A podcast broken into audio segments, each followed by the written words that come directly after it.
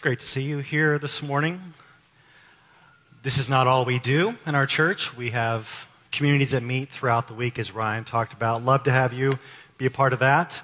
But we also want to be serving people. And there's a lot that we can be doing, but we focus on uh, serving specifically vulnerable children and widows and widowers with uh, three uh, groups that we partner with, and two of them are here today. Uh, there's a group called Save Families that we'll hear about later in the fall about connecting with vulnerable children. But this morning we have two groups here. One of them is called Project SOAR, which will match you as a college student with a student here in Evanston that you can mentor and coach and encourage. Many of our students are involved with Project SOAR. You can go learn more in the lobby later and sign up. And also, Senior Connections is here, where we match families and individuals with a widow or widower in our community and just meet with them and encourage them. So, Senior Connections is here too. Because we want to be a church that, that doesn't just serve ourselves, but serves other people, where the gospel doesn't just terminate on us, but it spreads out to others. And so let's go ahead and just, as we, before we get into the word, just pray for ourselves to be listening to the word and obeying it. Let's go ahead and go to the Lord in prayer.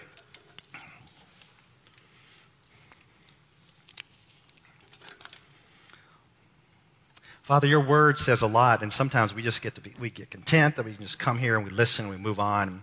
But there's many of opportunities for us to obey, to walk in holiness, to walk in justice and mercy, and stir some of the people up here right now to serve vulnerable children and those who are widows or widowers. Stir us up to be servants.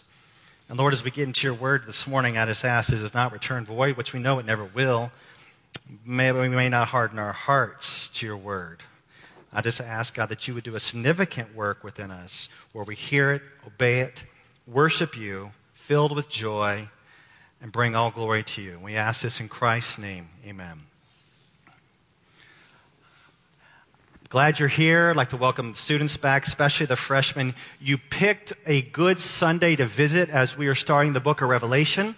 So as you begin your college career, just know that the world is going to end money well spent, right? And of course, the point of Revelation is, is not trying to uh, discourage you from going all out living your life, but it's supposed to give you perspective.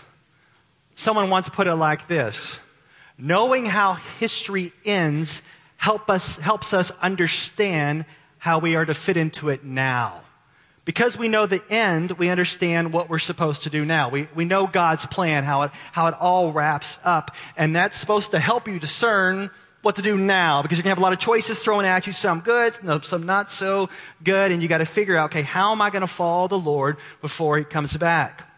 So God's unfolding plan can give you wisdom on how to discern to live your life now rather than become preoccupied with the world. Now, I'm going to say a little term here that you're going to hear throughout the sermon.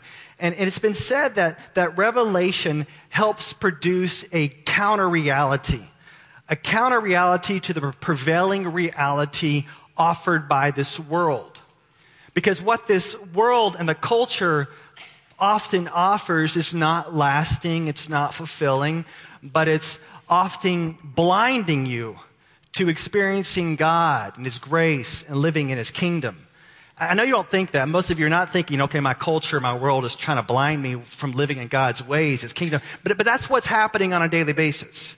For those of you who are a little bit older, like myself, you, you may remember the movie The Matrix. Yeah?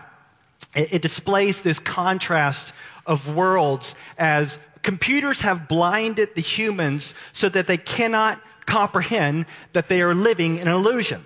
Now, when I saw this back in the day, I thought, wow, this is just the greatest movie ever. I want to convey and teach others not to be blinded, but to follow Jesus. And so I was teaching at a Bible school at the time, uh, teenagers, uh, seventh grade through 12th. I was teaching them the Bible, and I thought, wow, wouldn't it be awesome to show this movie at this Christian school?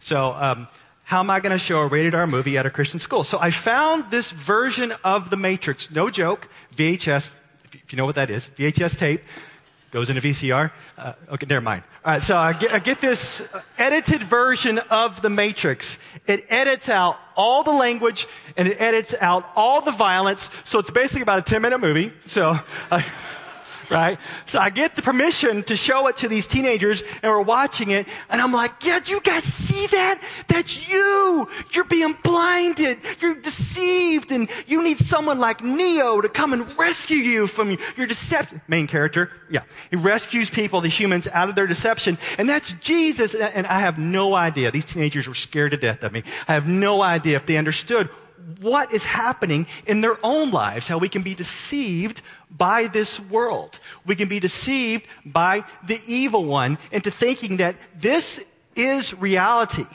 And what the book of Revelation is doing, it's breaking in and it is saying, no, no, no, this is not all there is. And it's offering a counter reality. Because God wants us to live these countercultural lives where we're living for His kingdom where we're not compromising, where we're not accommodating to the world. And what you're going to notice is this affects all of life. This affects how you do relationships. I heard of a relationship recently with a, a guy and a girl who are interested in one another and, and getting married uh, one day, and they're actually not living together. I was praise God, right? That's countercultural. And there's a lot of things like that that you'll see that are the norms of the world and how you do career, how you do your major, that are just normal ways that, that contradict the Word of God. So how do you live a countercultural life? How do you live this counter reality life? That's what the book of Revelation is showing us. It's showing us God's unfolding plan so that you can stay strong so that you can live this countercultural life, this counter reality life, that there is something else going on besides what you just see and experience the norms of this world. So let me set the, the context a little bit of this, this counter reality in the book of Revelation. If you know, if maybe you see it in your Bible, it was written by the apostle John as he was in prison on the island of Patmos for his faith in Jesus. The church during the apostles' time was under pressure and persecution. The book was likely written around 81 to 96 AD while an emperor named Domitian was the ruler of the Roman Empire. By this time, most of the apostles have been martyred, and paganism is ruling the day. The church is suffering and struggling under the Roman rule, and some people are teetering in their faith.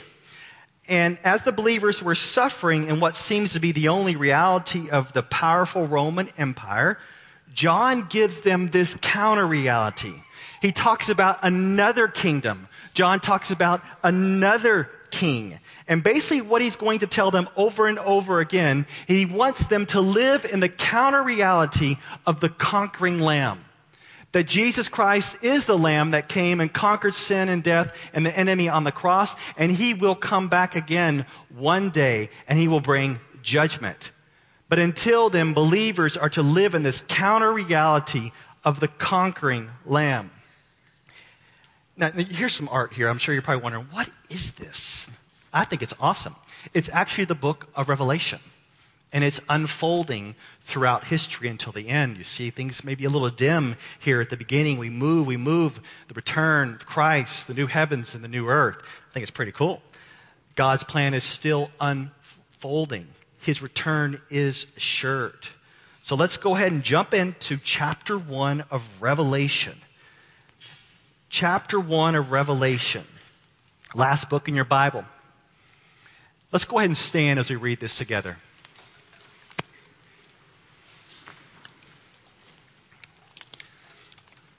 It's the only book in the Bible where it's mentioned that there is a blessing for reading it and hearing it. So let's be blessed as I read chapter 1, verses 1 through 8.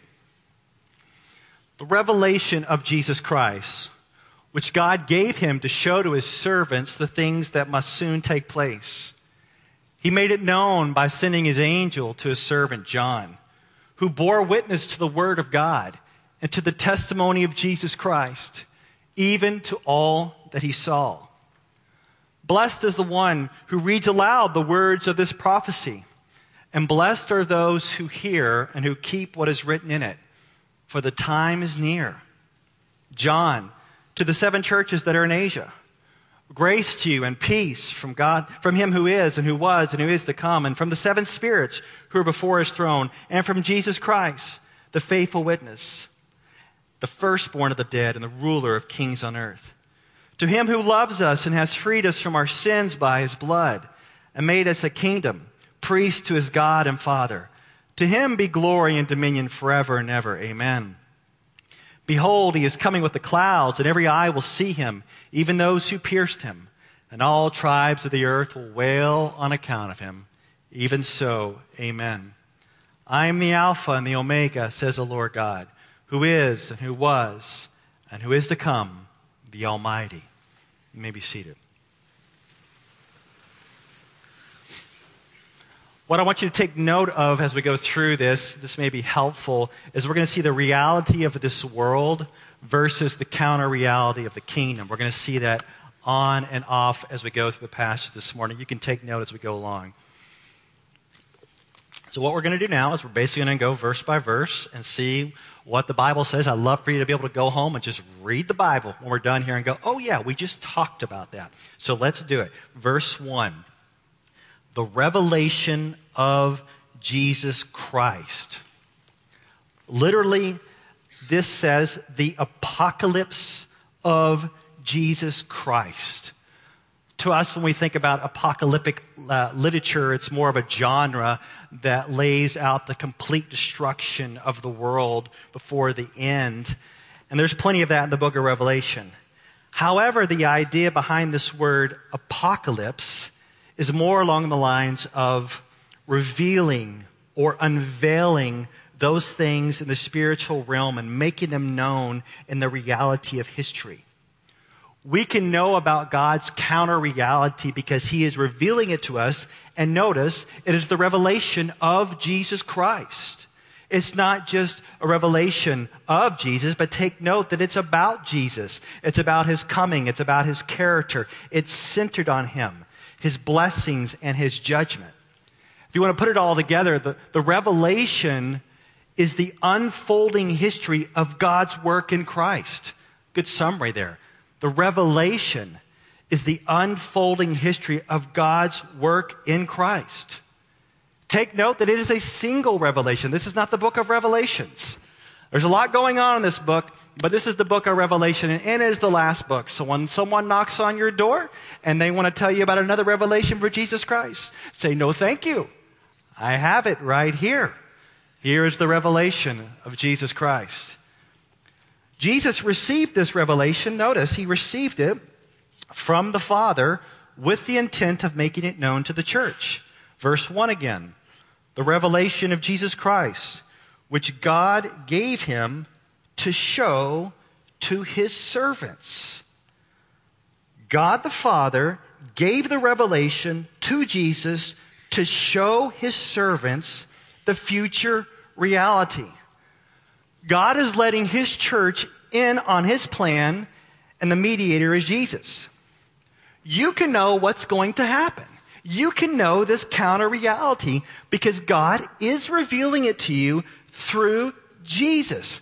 God is showing you what's going to happen. Now, I was thinking about this and I was thinking it's, it's kind of like the game Pokemon Go, for sure. Now, for those of you who don't know what that is, it's totally okay.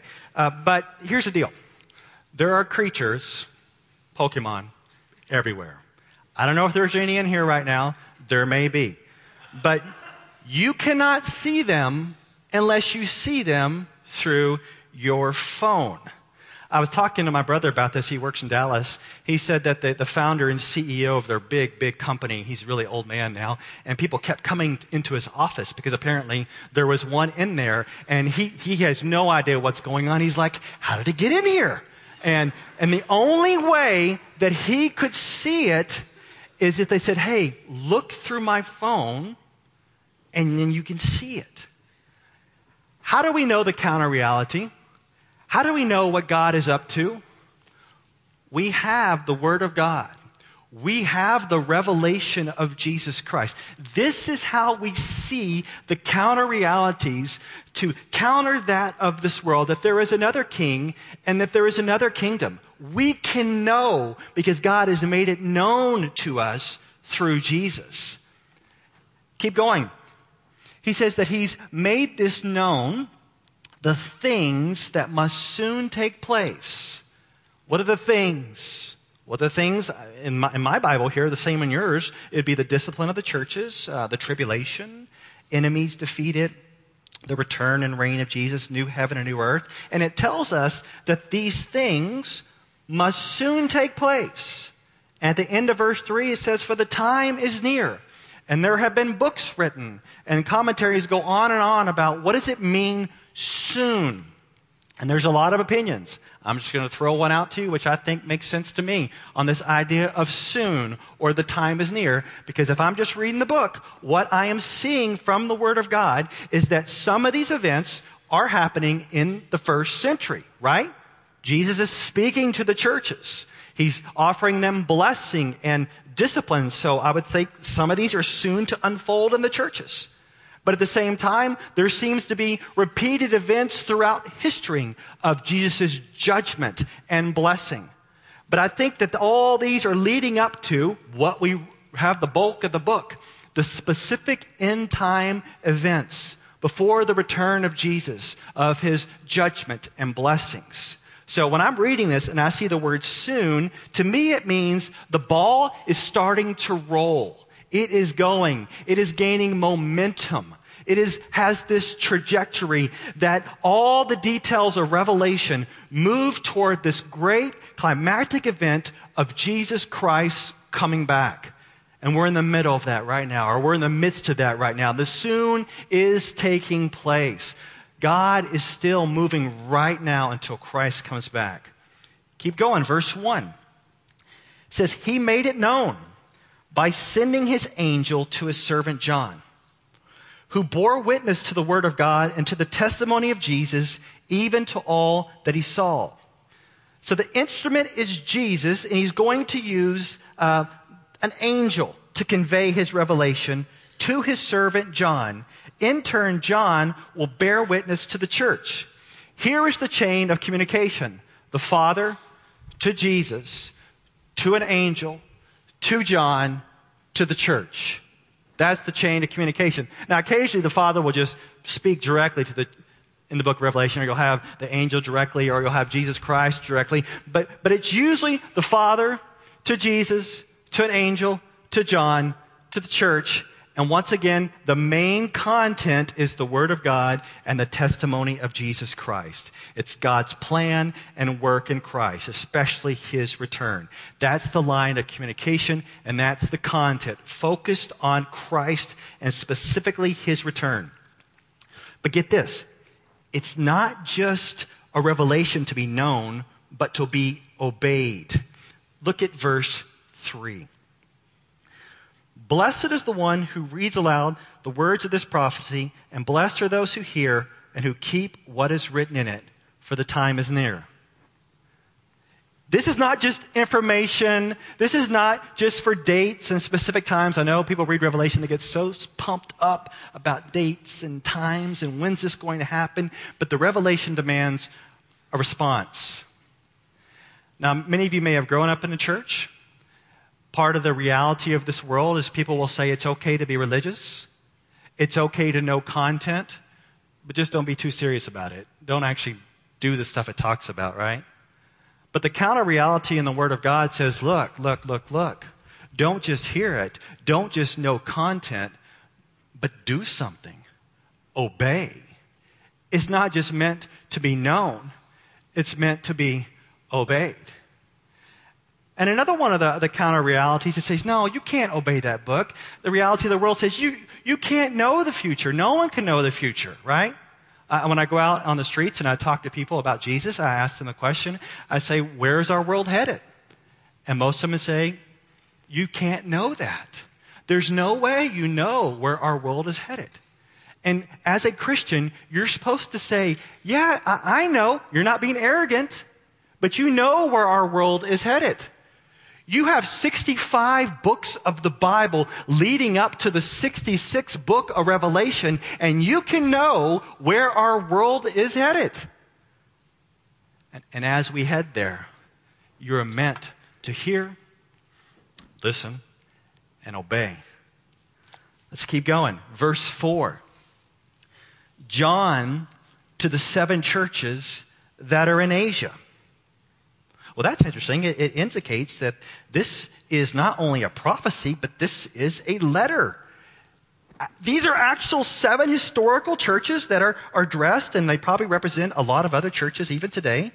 And Jesus is going to give his commendations and his warning to these churches in chapters 2 and 3, which are meant for us as well. Just wait, that, that time's coming. But pick it up again in verse 4. Grace to you and peace from him who is and who was and who is to come, and from the seven spirits who are before his throne, and from Jesus Christ, the faithful witness, the firstborn of the dead, and the ruler of kings on earth. this may not mean much to you, but imagine being in one of these seven churches and you're under persecution. It's people are, are, coming to your house and they're taking some of your family members away and they're throwing you in the Colosseum and some animals are eating you and some of your brothers and sisters are being burned and you have a, a Roman ruler and, you, and you're, you're in your church and, and you're weak right? And you're persecuted. And here is a letter, and you receive a blessing from the Trinity the Father, the Son, and the Holy Spirit, the blessing is right here, offering you grace and peace in the midst of your persecution. You are listening. And we are told of the Father, he's referred to as the one who is and who was and who is to come. He's sovereign over time, and he's offering his people grace and peace during difficult times. And it also talks about the Holy Spirit. And if you notice again, the Holy Spirit is described here at the end of verse 4 the seven spirits who are before his throne. That may sound confusing. Is it the Father, the Son, and the seven spirits? No, it's just a description it's referring to the Holy Spirit. There are other times in the Bible, specifically in the Old Testament and even later in Revelation, where it's just a, a description of the fullness and the completeness of the Holy Spirit. And notice that grace and peace also come from Jesus. He's described as the faithful witness. Can you imagine this church? They're, they may be having difficulty witnessing because they're being persecuted. They're saying Jesus was the faithful witness. He witnessed to the religious leaders that were persecuting him. He, he was a faithful witness under Pontius Pilate. He is the faithful witness, and he's also the firstborn from the dead. He, in his resurrection, he guarantees the resurrection of other believers. When the dead in Christ rise, I'm not sure who's going to be the first to come out of their grave, but we know Jesus came first, right? We look to him and his resurrection, and we will all follow. And that blessing also comes from the one, you see it? He is the ruler of kings on earth. He's the ruler of our next president. He's the ruler over ISIS. He's the ruler over the Roman Empire. They may think Caesar's the one who is the ultimate ruler, and that is not the case. For these early believers, their world may be out of control, but John's like, hey man, counter reality. God is sovereign, He is in control. There is a move here. And in the meantime, grace and peace to you from the one who is sovereign and control, his Holy Spirit, the resurrected Christ, ruler of the kings of the earth. Grace and peace to you. Must have really strengthened the church. John continues, oh, he just continues to push against this unstable and insecure narrative promoted by the world. Look what he says in verse 5 again. He says, To him who loves us and has freed us from our sins by his blood and made us a kingdom, a priest to his God and Father. To him be glory and dominion forever and ever. Amen. Here is reality right here. Jesus loves you. If you are a believer in Christ, you are freed from your sins through his sacrificial death on the cross. You see it? The conquering lamb shed his blood. to free you so that you can know Him. You're forgiving. This, this has got to counter the narrative that says, things are going wrong, things are going, uh, falling apart, things are so wrong. That means that you are wrong. You have picked the wrong team. You've aligned yourself with Jesus and it's not going so well. And, and he's pushing them and saying, no, no, no, no, no, no, no. You are forgiven. Your world may feel like it's crumbling, but you are loved. Nothing can separate you from God's love. And notice it also says that they're part of a kingdom and, and priest. Uh, they're part of these stable worshipers. Just as a priest in the Old Testament would be about worship, so all of God's people are worshipers and we worship God in this stable kingdom with glory and dominion forever and ever. Amen. Now, so far, Revelation has been good. You should be saying, Amen. Preach it, brother. It's sweet stuff. This is the best. Gets even better. This is the best part. This is the best part. That there is coming a day when God's counter reality will be the only reality. I'm going to say it again. There is coming a day where God's counter reality will be the only reality. Here is the main thrust of Revelation, verse 7. Behold, he is coming with the clouds, and every eye will see him, even those who pierced him, and all tribes of the earth will wail on account of him. Even so, amen. This verse here, if we had time, oh, we could, we could do this. But this verse here is a combination of four verses. You can write these down, look at your your version. We're not going to look at them today. You can look it up later. Daniel 7, 13, Zechariah 12, 10, Matthew 24, 30, and John 19, 37. You can read those later. But I want this verse to grab you. Are you catching the urgency and the seriousness? It says, Behold, pay attention, get ready. Jesus is coming back. The same lamb who conquered sin on the cross is coming back to judge. We, we sang the song earlier, says, The lamb is coming for a fight. The lamb, Jesus Christ, is coming in judgment. It will happen for sure. And the whole world will see him. Not just those who have literally pierced him, but all who have pierced Jesus Christ through their rejection. They will wail on account of the judgment and wrath that is coming upon them. Even those who reject Jesus will face wrath and are accountable. I know we don't talk about wrath. I know we don't like to talk about judgment, but I can, I cannot I cannot get rid of the Word of God. If you throw out judgment, if you throw out wrath, then you are totally throwing out the gospel. Because the gospel is that Jesus has rescued you from God's wrath. God's anger and wrath was poured out on the conquering lamb on the cross, and those who put their faith in Jesus can be forgiven. But those who do not put their faith in Christ are rejecting him, and there will be a day of accountability. There will be a day of judgment. There will be a day of wrath. And it's coming. And there's coming a time where life, as we know it, will not always continue. But Jesus will come back and he will usher in the fullness of God's reality. And there will come a time where we will say, this is a wonderful verse. I'm going to put it up for you. Revelation 11. Revelation 11, 15. The kingdom of the world has become the kingdom of our Lord and of his Christ, and he shall reign forever and ever. There is coming a day where God's counter reality will be the only reality and it will for sure happen. There will come a time where God will usher in the fullness of his kingdom, where Jesus will reign. It is for sure going to happen. God is sovereign and he is in control of history and he will pull off his reality in line with his king Jesus. Finish out with verse 8 to show you that God's going to make it happen. He is sovereign. Finish out with verse 8. I am the Alpha and the Omega, says the Lord God, who is and who was and who is to come, the Almighty. This verse points to the sovereignty of God as He is the Alpha and the Omega, which is the first and the last letter of the Greek alphabet. He is sovereign over the beginning and the end and everything in between. He is the Almighty. He is the one who is and who was and who is to come. He is sovereign over the past. Okay, let's just do this together, okay?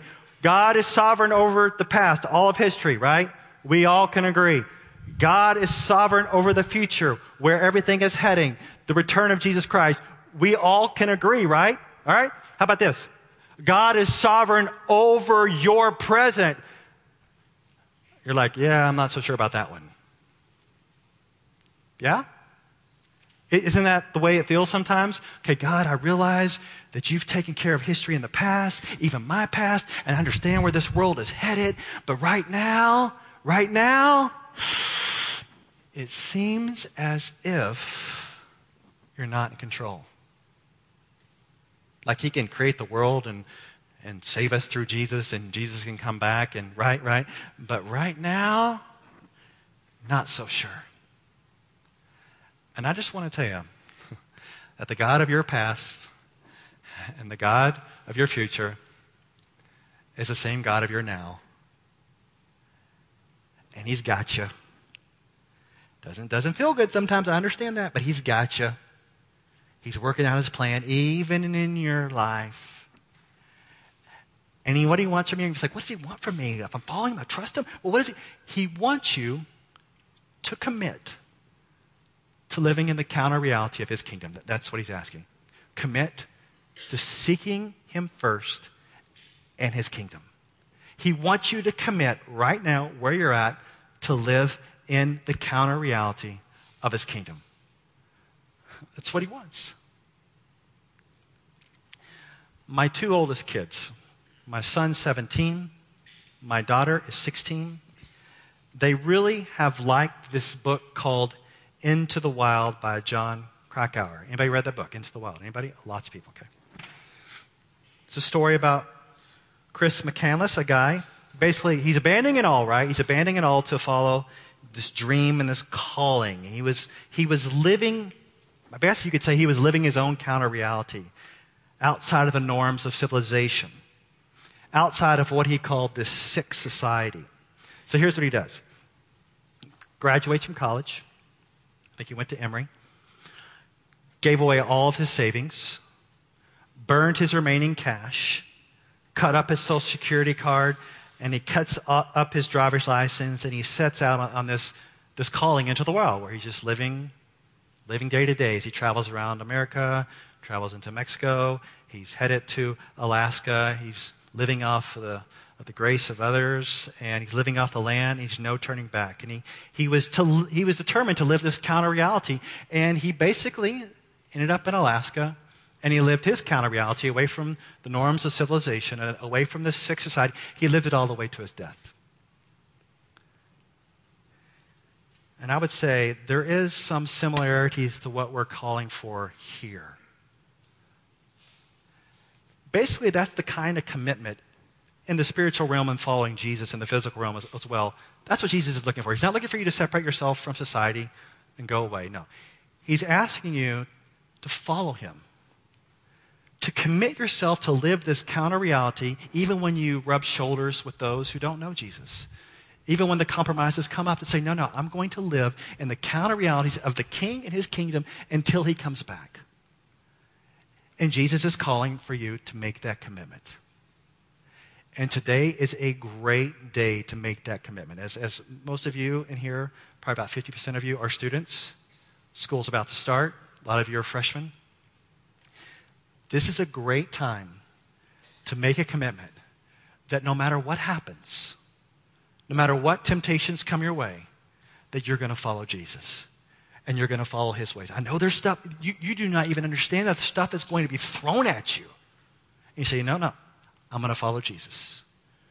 Through rejection, through saying no, through walking a certain path, I'm going to follow Jesus. And for the rest of you who are not in school, you maybe you're in the grittier part of life. You, you, you don't ever think that, oh, I'm no longer a student. I'm no longer tempted like I was when I was young. Not the case, right? Not the case at all. Still great temptations thrown at us by this world. And the evil one wants to trip you up even into your old age make a renewed commitment that you are going to live in the counter reality of the king until he comes back and usher in the fullness of the kingdom. That no matter what, you will not compromise, you will not accommodate, you will follow Christ, you will follow in his kingdom no matter what. I think it's appropriate. If that's your heart, if that's what you want, I think it's appropriate to make that commitment right now we have no altar, okay? So you can't do a little altar call. We come up and everybody makes the commitment. So how about we do this, a reverse altar call? If you don't want to make the commitment, you come up here. Uh, I'm just kidding.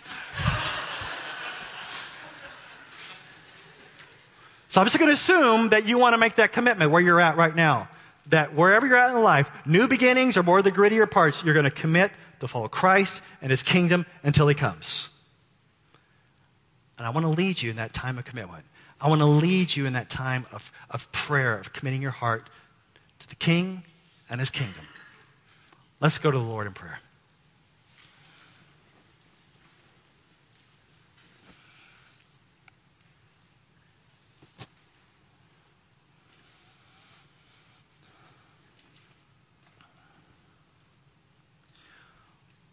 Wherever you're at this morning,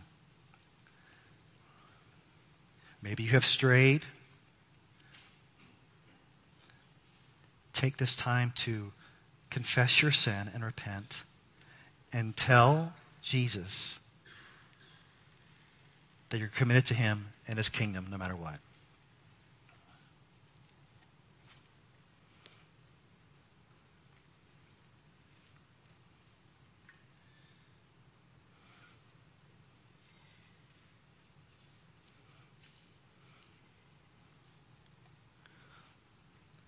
For those of you who are in a new phase of life, college, a new baby, a new job, a new degree, something just new, commit to walk in his ways no matter what.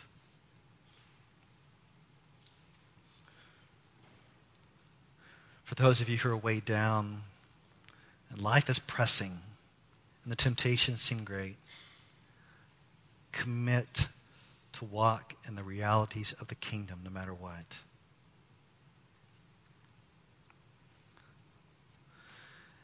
And Lord, what I ask of you, as you spoke to your burdened and church that felt weak, and you said, Grace and peace to you, may you give my brothers and sisters here grace and peace as they follow you and they walk in your ways and they make difficult decisions. Decisions that even hurt them financially, hurt them relationally. They're going to stick to you and your word until you come. Give them grace, give them your peace. We ask this in Jesus' name. Amen.